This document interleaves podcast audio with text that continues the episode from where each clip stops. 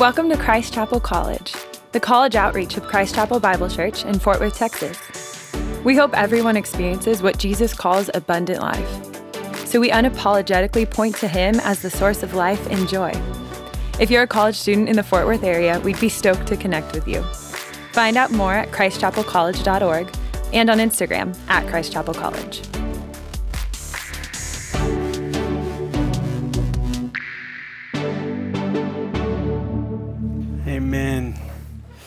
Praise God. God is so good. Thank you all so much. That was sweet.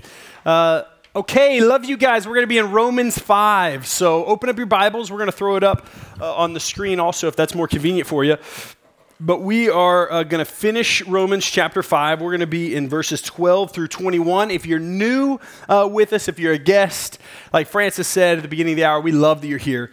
We love that you're here. We'd love to connect with you. We are going through the book of Romans this entire school year. It is an awesome, rich, rich book that the Apostle Paul wrote to a church that he had never been to before. He had never met these people. And so, because of that, Romans is unique because he basically has to take these people who he's never met, he's never already shared truth with them, and walk them through all of what we believe from the beginning of the end, from the gospel to the application of the gospel. And so, it's such a rich book. And so, uh, that's really what we're camping out. Um, we believe that uh, going deep is what you're called to do and designed to do. So, verse by verse, we're just chugging through this. Um, while you're flipping there, uh, I, I, am a firm believer that uh, if, if you believe something is true, it will have effects in your life, right? If you believe something is, is true, then your belief in that will have effects, whether it is or whether it isn't. Whether you believe in Santa, it's going to change how you interact in the world, uh, all of those things. I had a cousin, um, I have a cousin who, awesome guy, loves the Lord,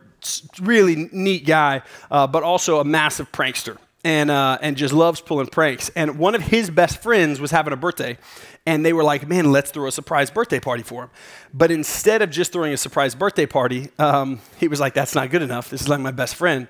What we should do, instead of just a surprise birthday party, is let's take him fishing, and then let's dress up, tackle him, duct tape his hands and feet, kidnap him, he won't know it's us, put him in the trunk of a car, drive him to the church, pop the trunk of the church open, and all of our friends and family will be in the parking lot and say, Surprise, happy birthday.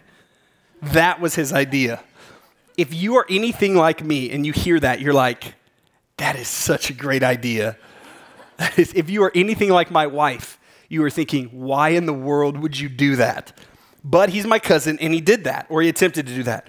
So they, they take him fishing. There's five guys total, so him and four buddies. They go fishing, and they go out on, the, on this dock at Lake Ray Hubbard, and they're fishing, and then they kind of come up with these excuses to leave. And so kind of one at a time, one will be like, oh, I forgot something in the car, and so they have to kind of hike back through the woods of the car, and then a couple of them are like, oh, man, I got to go to the bathroom, and so then they leave, and then, you know, then it's just my cousin and his, his best buddy, and he's like, man, I'm going to go check on those guys, and so he leaves. And what they're doing is they're sneaking away, going back to the car, and changing, no joke, this is a true story, changing into all black clothes, gloves, ski masks, right? Then they go back and they hide in the woods and they wait for their buddy to eventually start to be like, okay, this is weird. I'm sitting on a dock by myself. It's my birthday. Where are my friends? It's starting to get dark. And so he starts to get a little anxious and is like, okay, what's happening? Packs up the stuff, starts heading to the car just to see where his buddies are. And as he's walking through the woods, no joke, they're in front of him you know, 30 yards away is a guy dressed in all black with a ski mask and gloves standing in between him and the parking lot. And it's just the woods, right, next to this pond. And then he looks to his left, and there's another guy dressed in all black. He looks to his right, and they flanked him. And so they completely flank him, and he flips out just totally obviously flips out and just starts running full speed as fast as he can. They then start chasing him full speed because he's got a surprise birthday party they got to get him to. So they got to chase him down. They tackle him, right, and are trying to wrestle him. They have duct tape. They're trying to duct tape his arms. He's biting a guy, right? He's tried to gouge a guy's eye out. He's screaming and kicking um, one of his buddies. He broke his rib, right? Yeah, he ends up getting back in the mud and the water, and the duct tape won't stick, and he's fighting and screaming. And, and they're all believers, right? Although this story doesn't sound like it, they are. Um, he, at one point, one of my favorite parts of the story is the guy who thinks this is like Al Qaeda in Garland, Texas, that's now like come to kill him. So that's what he believes in his mind, right? He's like, what's happening? He, such a solid guy, while these guys are trying to tackle him, and he thinks they're just these awful terrorists who have probably killed his buddies already, he starts shouting at them, In the name of Jesus, I forgive you. In the name of Jesus, I forgive you. And then just starts like preaching the gospel and then also like biting them, you know, and just wrestling and wrestling. And eventually they're like, okay, this is awful. This is not a good birthday surprise. What th- seemed like such a good idea in my head, now under execution, looks really, really bad. Uh, and so, like, one of the guys just like takes off his mask because they're like, this is, I mean, he, this is really getting just sad now. And he takes off his mask, and they're all kind of like, follow suit, take off their mask. And he's just shaking with adrenaline and probably pain. And they're like, just kidding. Happy birthday. Worst idea ever, right? Worst idea. I wish I would have thought of it first. I didn't. Uh, they end up still driving him to the birthday party because all these guests waiting at like the church parking lot, and he's just the whole time like he's like shaking and holding his mom who's there, like he never was never going to see her again, and and the entire time ruined his birthday. Here, here's my point, right? First of all, if you're like me, bad idea, right? I know some of you guys, Trenton, I felt like you, I could see it in your eyes. You're like, oh, that'd be such a good idea. It's not a good idea. Um, I highly advise against it. Uh, but what we believe, right? If we believe something is true, it will have effects, right? I will try to chew my best friend's pinky off if that's what it takes. If I believe my best friend is actually an Al Qaeda terrorist who's just killed all my best friends, right? Like, I will break someone's ribs if I really think this person is here to harm me or my family, right? What we believe, what we believe is true, has these effects. What's going to happen in these verses is we are going to see the conclusion of Paul's argument in the first five chapters. And so, what Paul does here in the first five chapters of Romans that we're ending today is he lays out his case for this is the gospel. And something's going to pivot at the end of this uh, section where then chapter 6, 7, and 8 are going to be so sweet. Uh, I love chapter 6, 7, and 8 of Romans. Uh, and then we just get into application after that and some crazy weird theology that'll be really fun uh, to talk about in here. But, but really, before we get into these amazing principles of like what it looks like to live under no condemnation and all these sweet truths of what we'll see in the next three to four weeks, he has to conclude this argument of the gospel. And he concludes it here in, in verses 12 through 21 to really set the pace. And so let me just give you a quick overview of what's happening. Chapter one, if you remember, chapter one in Romans was everybody's a sinner, right? Everybody's a sinner. And then chapter two was even you. And if you remember, if you were here that week, we, lo- we looked at the pronouns, how chapter one is like these people are sinners and those people are sinners and those people are sinners. And then chapter two, he's like, and we are sinners and you are sinners and I'm a sinner, right? Like that there is this depravity that sneaks throughout all of humanity and nobody is exempt from it. And then chapter three, right in the middle of it, it's okay, everybody's a sinner. Guess what the penalty of sin is? It's death. Right in the middle of chapter three is when the good news shows up. And it's like, hey, all that sin, all that death that you deserve, in the middle of Romans chapter three, gospel boom, drops the bomb you know, it is by grace that we are saved. And, and so now all of a sudden we have this amazing good news that Jesus Christ is willing to die for all of our death, die for all of our sin, and we get life now. And then chapter four is, and this is the step of faith that it looks like, just like Abraham. And so look at the step of faith Abraham had, and you believe, like Abraham believed this big promise. Do you believe this big promise? And then chapter five is, let me make sure you get it before we go on to six, seven, eight, nine, all the way through the rest, let me make sure you get it. And that's where we are. That's where we pick up. Um, what's going to happen is if this is true, if this is true in your life, if you believe the conclusion of, let me remind you, here's the gospel, that's what Paul's doing, it's going to have effects. And so that's what we're going to look at. We're going to read the passage, we're going to unpack it, look at what Paul says is true, and then we're going to examine ourselves to say, do we really believe it? Because if we do, today at least, I'm going to talk about four pretty obvious effects that are going to sprout from this if I really believe this is true. So, verse 12 in chapter 5, Paul says this Therefore, just as sin came into the world through one man and death through sin, so death spread to all men because all sinned. For sin, indeed, was in the world before the law was given, but sin is not counted where there is no law. Yet death reigned from Adam to Moses, even over those whose sinning was not like the transgression of Adam, who was a type of the one who was to come. Okay, let me explain what's going on here. So, w- what Paul is saying here is that sin has entered the world through Adam right? In Genesis 3, at the very beginning of this book, is the fall. And Adam, because of what Adam did, because of that obedience, sin has now entered the world. Even though he doesn't mention Adam in verse 12, when he says, therefore, just as sin came into the world through one man, that one man, Paul's referencing, is Adam. We know that because in verse 14, he then explains it was the transgressions of Adam that led to all of this. Um, and then he talks about the law, right? So he says, okay, so sin has entered through Adam and it has affected all of us even when there was no law. And what he's referencing there is Moses, and he, and he mentions Moses there. That Moses shows up in the middle of history there in the Old Testament with the law, with the Ten Commandments, with these Levitical books that are in the Old Testament, says, hey, this is the standard God has called you to. But Paul's saying, hey, man, sin has been here through Adam, even before the law, even before you knew what was right or wrong. Sin was here, it was buried within us, uh, it's always been there.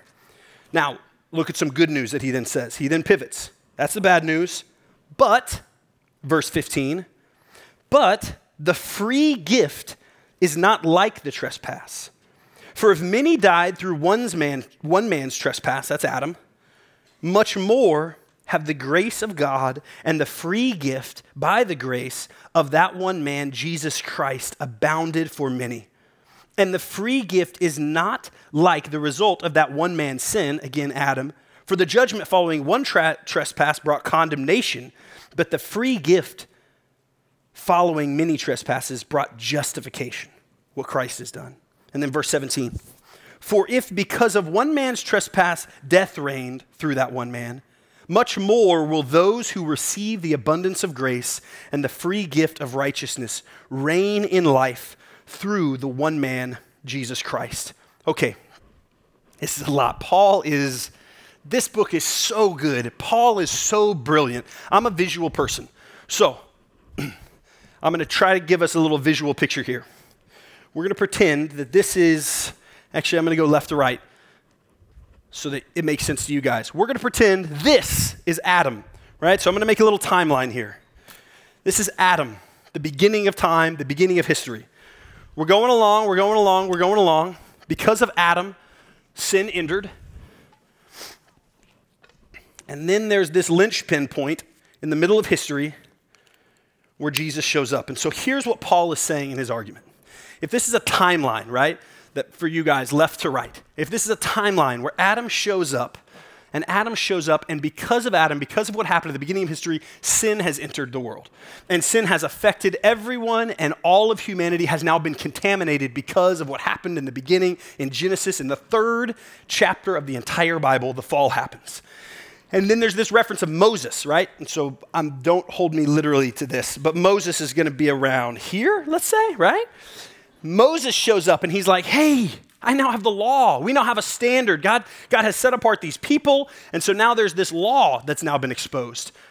And it leads all the way up to here to where then Jesus, and we'll talk about this here in a second, Jesus ties all of this together. And then this is New Testament time. This is the end of the world, which is probably like three months from now. But we're going to just say, for the sake of conversation, we'll just say here. It depends on who gets elected. It doesn't matter. Um, we're all doomed. Um, okay, so, so let's say we're here. Let's, I, I don't care where we're, let's just say we're here. Um, I'm going to tie this all together of okay, how, how on this side of Christ and this side of Christ we both find salvation. But I want to visualize what Paul is saying.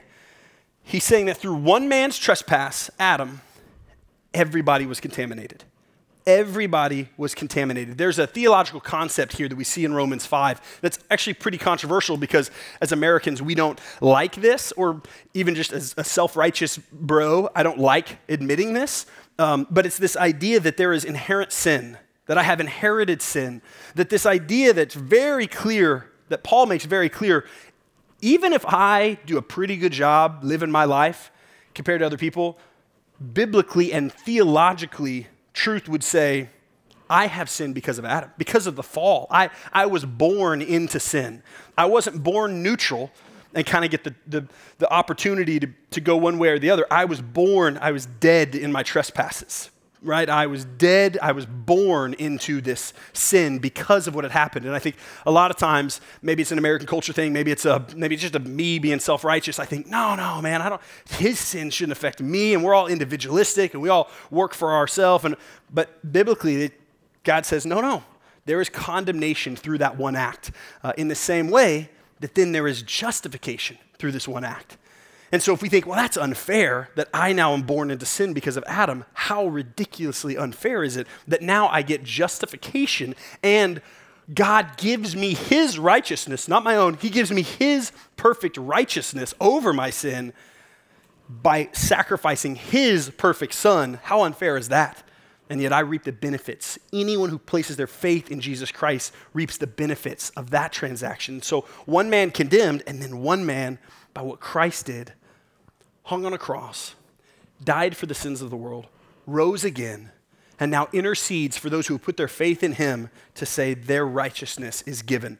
Um, that's an amazing, amazing thing. He redeems all. Uh, something also interesting, and this is a little bit of a side note, um, but I, I, think this, this picture is important. Um, we know on this end, uh, many of us know, okay, we are saved by grace through faith. That what saves us is not our works, not how good we can do, not how religious, not our church attendance, not how moral we can be. We are saved. We are given that justification, that righteousness by grace through faith. I put my faith in Jesus, knowing I couldn't do it. And I look back and I think because of what Christ has done 2,000 years ago, I can be known by the God of the universe. I can be accepted by the God of the universe. That's grace through faith. Oftentimes people are confused and they think, well, how did people in the Old Testament get saved? right? Like, how did they? I mean, Jesus hadn't even been born yet. They're under the law. Because of Adam, they're under sin too. And it was the same way. They were looking forward to a Savior. They were looking forward to a Savior and, and the whole sacrificial system. If you've ever heard anything about that in the Old Testament, where they would sacrifice these animals, it was all an act of faith to say, one day there will be an ultimate sacrifice that will pay for my sins. And I'm putting my faith that one day God will send a Savior. And so without Christ, right, we don't have anything, right? Without Christ, we are completely separated from God with no ability to approach God. But the gospel, the good news, Jesus Christ bridges that gap from what I deserve and what I get because of the gospel. And so that's what Paul is saying here. And he's saying it just beautifully in, in his articulation of through one man's trespasses, everyone was condemned. Through one man's act, everyone was justified who puts his faith. So then let me, let me show you how he ends it, because these last four verses in chapter 5 are so beautiful and so encouraging. Therefore, as one trespass led to condemnation for all men, so one act of righteousness leads to justification and life for all men. We see that. We see what God's doing here. For as by the one man's disobedience the many were made sinners, so by the one man's obedience, Christ, the many will be made righteous. That is beautiful. Okay, don't miss verse 20. Now the law came in to increase the trespasses, but where sin increased, grace abounded all the more. So that as sin reigned in death, grace also might reign through righteousness, leading to eternal life through Jesus Christ our Lord. I love that. That is so good. Paul is concluding his whole case on the gospel in these first five chapters and is saying, hey, this is the power of God's grace. The power of what Jesus did and the grace that Christ offers is this powerful. Uh, I want to make an observation real quick before we blow past it too quickly, but in verse 20 it says, Now the law came in to increase the trespasses. And so, so we see that the law, right, which is the righteous standard that God calls us to live, that newsflash, you cannot live up to, I cannot live up to, but that, that that law, that standard, it reveals sin in us and, and even makes the case it actually increases our sin. Let me give you a, a case study in that. My four year old, when I want him to eat his vegetables or eat anything healthy on his plate, I tell him, you better not eat your vegetables. And he does it every time. I mean, every time. There is something inherently sinful about my four year old um, where it's like, oh, the rule is I'm not supposed to eat it, I'm going to eat it, right? And tricks on him, right? I'm totally manipulating him. That's what dads do. But the point being, right, there is something in us that when we know it's the rule, it's like, oh man, I want to break that. Uh, there's something in us that, that it, at times the law actually increases sin. It reveals sin in us, but also it, it seems to even increase it. And so verse 20 is really just the, the greatest news in the world, right? Verse, verse 20 but where sin increased, but where sin increased, grace abounded all the more. Right? So as sin grows, as sin multiplies in your life, in theology, in the body of Christ, in our world, as sin grows, grace, we see this promise, this truth.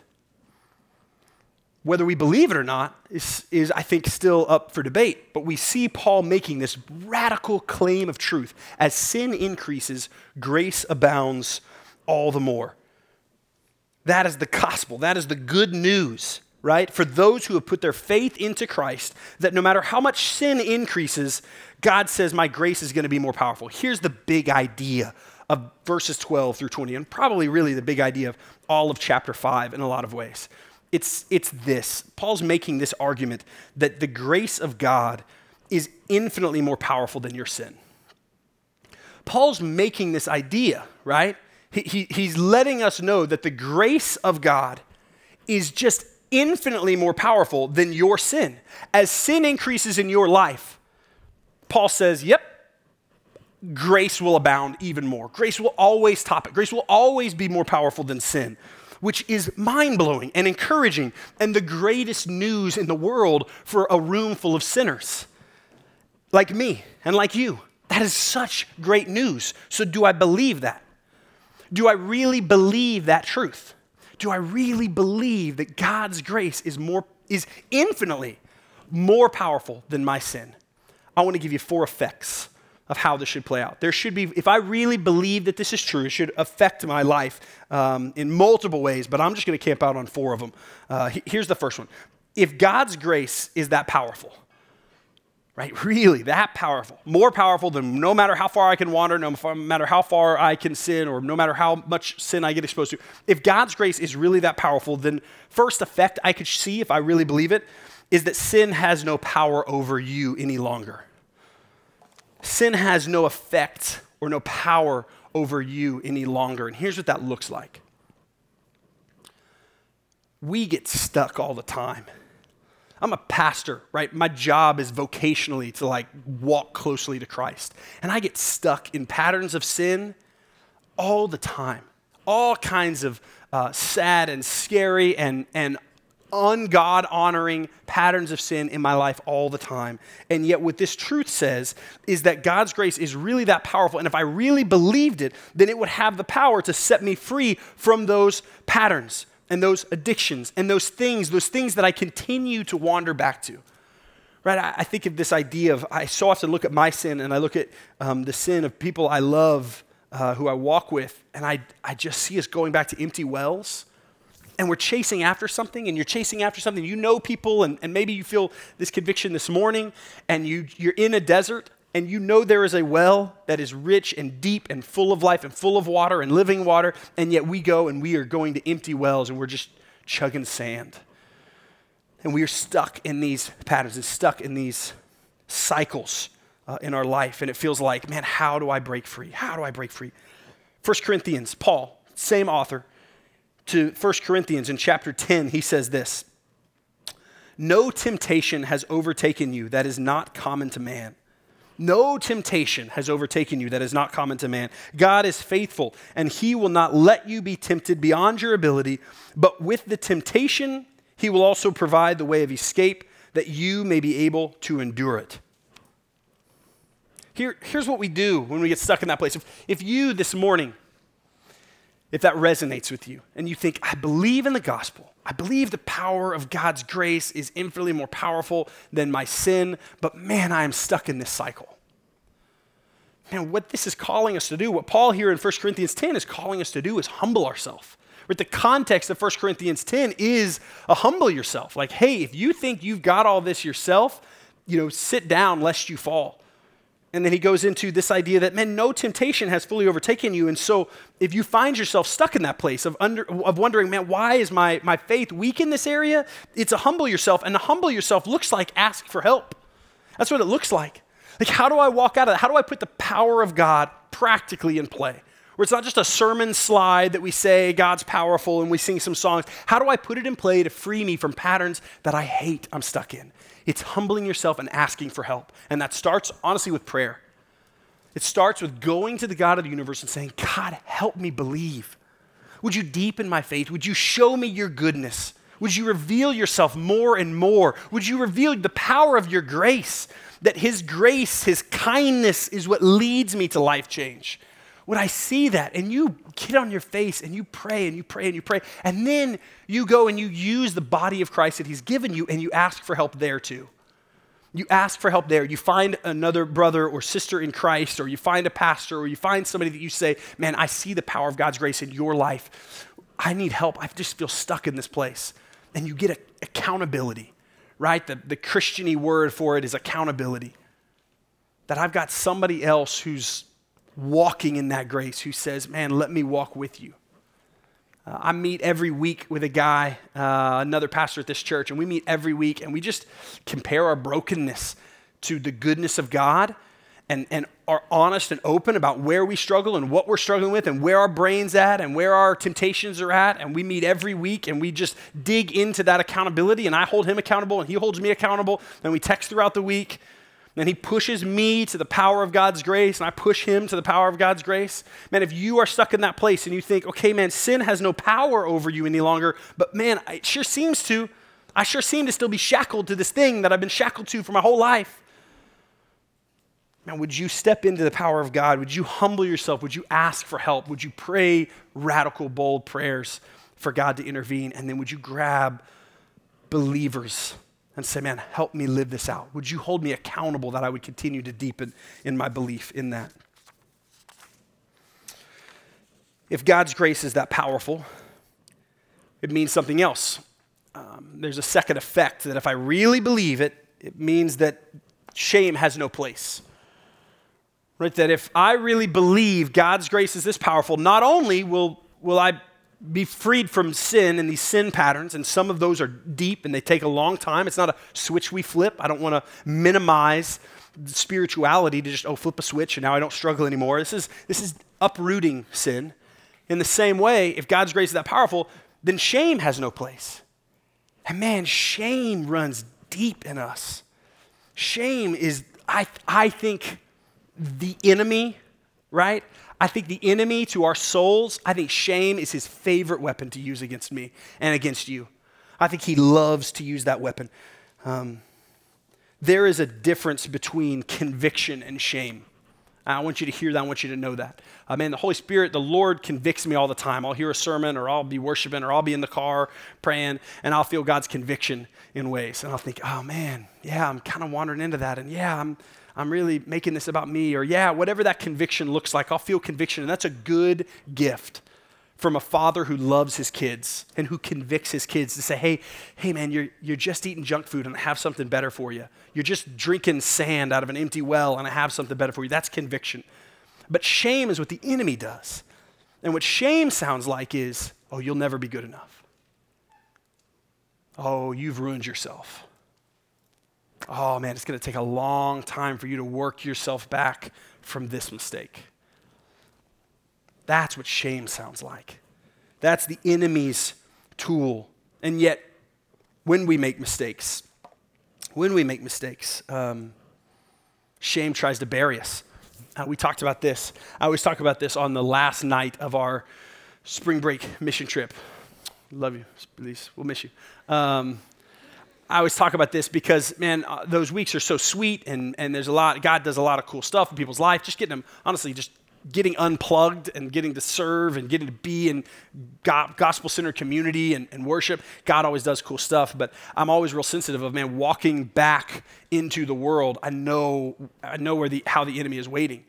And it is that it is this one-two punch that the enemy loves to bury us with. And it's we make mistakes, we blow, man, we're like, we get close to the Lord. We have this great church service and we worship and we're like, man, we leave here and we're fired up. We're like, man, God's amazing grace in my life. And dude, I'm gonna, I'm gonna live closer to the Lord. I'm gonna, I'm gonna experience more abundant life that He's called me to this week. And then, and then we stumble and there's, there's, these, there's this, this first punch that just seems to hit us in the face, hit us in the mouth. But then that second punch is what takes us out. And that second punch is shame. And that second punch is the enemy saying, I can't believe you did that, right? In your head, in your heart, this voice that says, I can't believe you did You said you weren't going to make that mistake. Now you did it. Now you're buried. And it spirals us. Shame spirals us because then we think, oh man, I blew it. I, I, I, had God's grace, and then I blew it and I stepped out of it. And then we just start making more mistakes and we spiral and we spiral and we spiral. And then we think, oh, just New Year's resolution. Oh, next semester. Uh, ne- next year. Oh, right? And, and we get buried by shame. Shame has no place in us if I really believe God's grace is that powerful. That verse 20 says, as sin increases, grace abounds all the more. It means that that voice of, ooh, man, you're ruined, that voice is a lie. That's what that means. Paul to the church in Corinth, in his second book to the church of Corinth, Second Corinthians, he says this in chapter 5 Therefore, if anyone is in Christ, he is a new creation. The old has passed away, behold, the new has come. Do I believe it? Right? Do I believe the grace of God that I am a new creation? that no matter what has happened, I have now been made this new creation. And so all of the lies that shame would love to bury me in aren't there. Um, they're not there. How do, I, how do I put that in practice? How do you put that in practice? How is that not just a slide on a screen, but how do you put in practice saying, God, shame has no place in me? I want to believe that. I want that effect to really, I want to be freed from shame. It looks like this, and this is hard. I think it looks like confession. Because what happens when we confess is we're acknowledging I don't have to hide anymore. When we confess to somebody who loves Jesus, knows Jesus, it means that that shame doesn't have power because the enemy would love for you to just, oh, I can't believe you made that mistake. You need to hide it, you need to hide it, you need to hide it, make more mistakes, hide, hide, put on a mask, fake it. But what confession does is it says, wait a second, that shame has no power. That, sh- that mistake I made, that doesn't define me those, those patterns I get into, those honest mistakes, honest sin, that doesn't mean that isn't more powerful than God's grace. And so confession looks like an acknowledgement to put shame in its place and say, hey, I need to confess to you something. This is what I've been struggling with. This is where I'm at. This is what I did. This is what happened to me. Confession becomes this sweet tool. We don't do confession just because we're religious. We do it because it brings us back to the gospel. It brings us back to the power of God's grace my wife, um, incredible, incredible woman.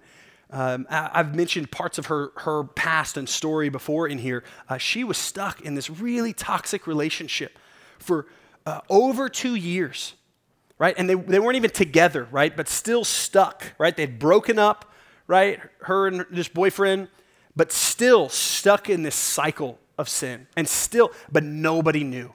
Nobody knew the extent of the toxicness, and, and nobody knew what was going on because she, she held it and held it and held it. And then, man, just who my wife is, if you know her now, the, the godliness of that woman and how God has shaped her heart. And um, I got to be this guy who stepped in and started dating her and watched her just get free from that and watched her be buried for a couple of years of like, no one can know how unhealthy this relationship was and then for her to be able to confess that. And I've seen my wife sit on a stage and share her testimony openly for the glory of God because that wasn't defining for her. Man, confession is a tool to let us lean on this idea, this effect of the power of the gospel, that shame has no place in us. Third effect. Third effect, if I really believe, right, that God's grace is that powerful, then there should be a third effect that is you have no choice but to share it with others right? If I really believe God's grace is that big, the first two are much more introspective, right? I need to be freed from my own personal cycles of sin. I need to be freed from the shame that tries to bury me. But now we're going to start start getting a little less personal and a little bit more uh, outside, and it's our effects, which is I should be sharing it. If I really believe it, I should be sharing it. If there is this freedom, if there is this new creation that I am walking around as, and all of a sudden all of my sin, His grace abounds more, then that is something I should share. We share everything, man. We share great Netflix shows, right? If I watch a great Netflix documentary, I'm going to share it with people. If I watch a funny movie, I'm going to share it with people. If I see a hilarious fail meme, I'm going to share it with people, right? I'm going to watch fail videos all day. And I, I, yesterday with my boys, I was like, I need to expose my seven year old and my four year old to fail videos. They need to watch, you know, people on bicycles wiping out. It's going to define them as men in really important ways. I share things all the time. You do too that are important, that make emotional impacts on us. if the grace of God is really that powerful, then man, I should be sharing it. Uh, in Acts chapter 4, there's this guy who's, who was lame, and, and they heal him, right? He was sick and lame, and he's healed by the disciples in the name of Jesus, and it's like people flip out. they flip out in Acts 4 and they're like, What in the world? That guy just got healed? Are you kidding me? And they are going crazy. And so then the religious rulers who do not like all this Jesus stuff, right? All of those religious rulers of the day, all the Pharisees are like, Whoa, you guys keep it down, keep it down, don't do that, don't say that, don't, no, keep it down, keep it down. Let me, let me pick up in verse 13. I'm going to read this story for you. When they saw the boldness, the Pharisees, they're scared. When they saw the boldness of Peter and John, and they realized that they were unschooled, ordinary men, they marveled and took note that these men had been with Jesus. They see these guys who are not religious leaders, but they'd been with Jesus, Peter and John, Christ's disciples, and they're like, these guys are, the, they have been with Jesus. They are legit. And seeing the man who had been healed standing there with them, they had nothing to say in response. The evidence is literally standing in front of them of God's power. So they ordered them to leave the Sanhedrin and then conferred together, and they got together. What shall we do with these men? They ask. It is clear to everyone living in Jerusalem that a remarkable miracle has occurred through them, and we cannot deny it.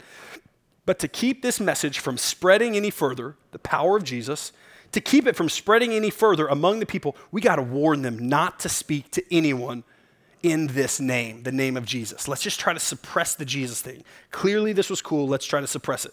Then, verse 18, they're like, all right, we got our plan. We got our plan. We're going to tell them to not share it.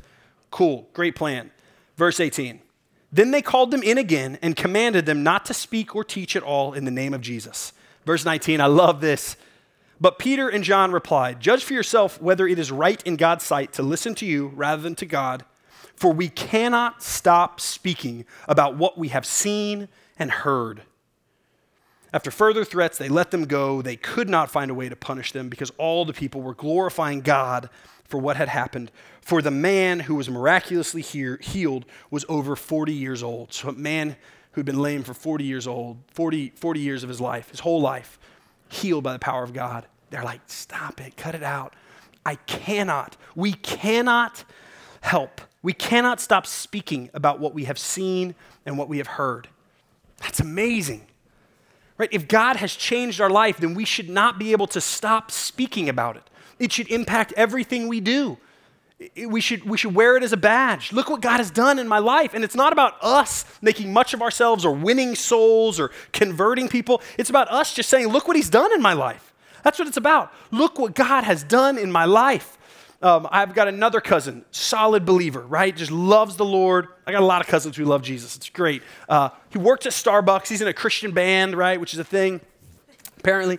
Uh, he's in a Christian band. Everyone knows he's a Christian, real involved in like his church. Uh, and he and his buddy, who's also in the Christian band, worked as baristas at Starbucks. This was several years ago. And there was a, a, girl there who didn't believe what they believed, right? She was an atheist and she, was, she didn't believe what they believed. And they were kind to her and they loved her really well.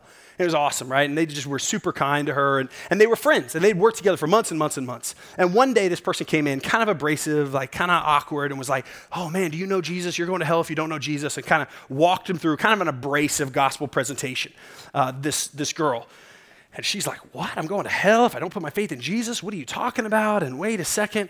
Um, and she was really dis- distraught and really frustrated and, and was like kind of flustered. And she goes home, and, and my cousin Matt and his buddy are like, Whoa, man, okay, that's crazy. And so the next day, they come back, and she's got this huge smile on her face. Everything's good. She's like skipping into work. And they're like, Okay, something, something happened. They're like, Hey, what, what happened? What's up? How you doing? You pretty fr- frustrated and flustered when you left. And I know that guy kind of weirded you out. And this is what she said, and this is so convicting, so convicting to me and obviously to them at the time. Uh, she said, I know I don't believe what you guys believe, but I know I'm not going to hell. And they were like, Oh, okay, well, why? And she said, Because if I was going to hell, if, if, if I was going to hell without Jesus, you would have told me. Like any time in the last six months, we're friends. Like we love each other. You guys are so nice to me. If, if you really believed I was going to hell without Jesus, then you would have told me. And so I started to think about it the other night and think, oh, there's no way, because Matt would have told me. And it was this massively convicting moment of, oh man, oh man, I'm not loving people. Well, I'm not, I cannot help but to share. And all the time in my life, I do this. I think, well, I'm going to give them a little bit of Jesus. They'll know I'm a Christian. But I hold back, and we hold back. If we really believe God's grace is that powerful, then there is, there is nothing that would keep us from wanting to share. Look at how good His grace is. Look at how powerful it is. Are you doing that? Real practically, what does that look like in your life? Not the awkward person who goes up and meets somebody and says they're going to hell if they don't know Jesus, right? It's not what I'm encouraging here. Although, honestly, if the Holy Spirit puts in your life, be obedient to it, right? If you're sitting on a bus and God says go tell that person, go talk to that person. But that's not what I'm getting at. I'm getting at what obedience looks like for you. To just, I have to tell about this newness that's happened, this freedom, this power of God's grace. If I really believe God's grace, then that would be happening. Are you doing that? Last thing is this last effect is that there is nothing more valuable that you could pursue.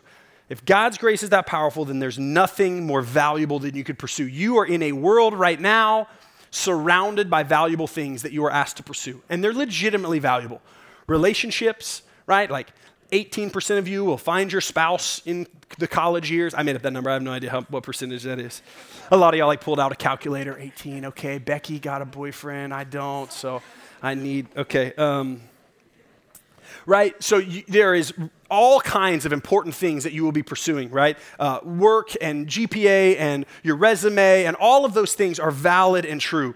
But if the gospel is true and if God's grace is really that powerful, then there is nothing more valuable to pursue. Matthew 13, verse 44.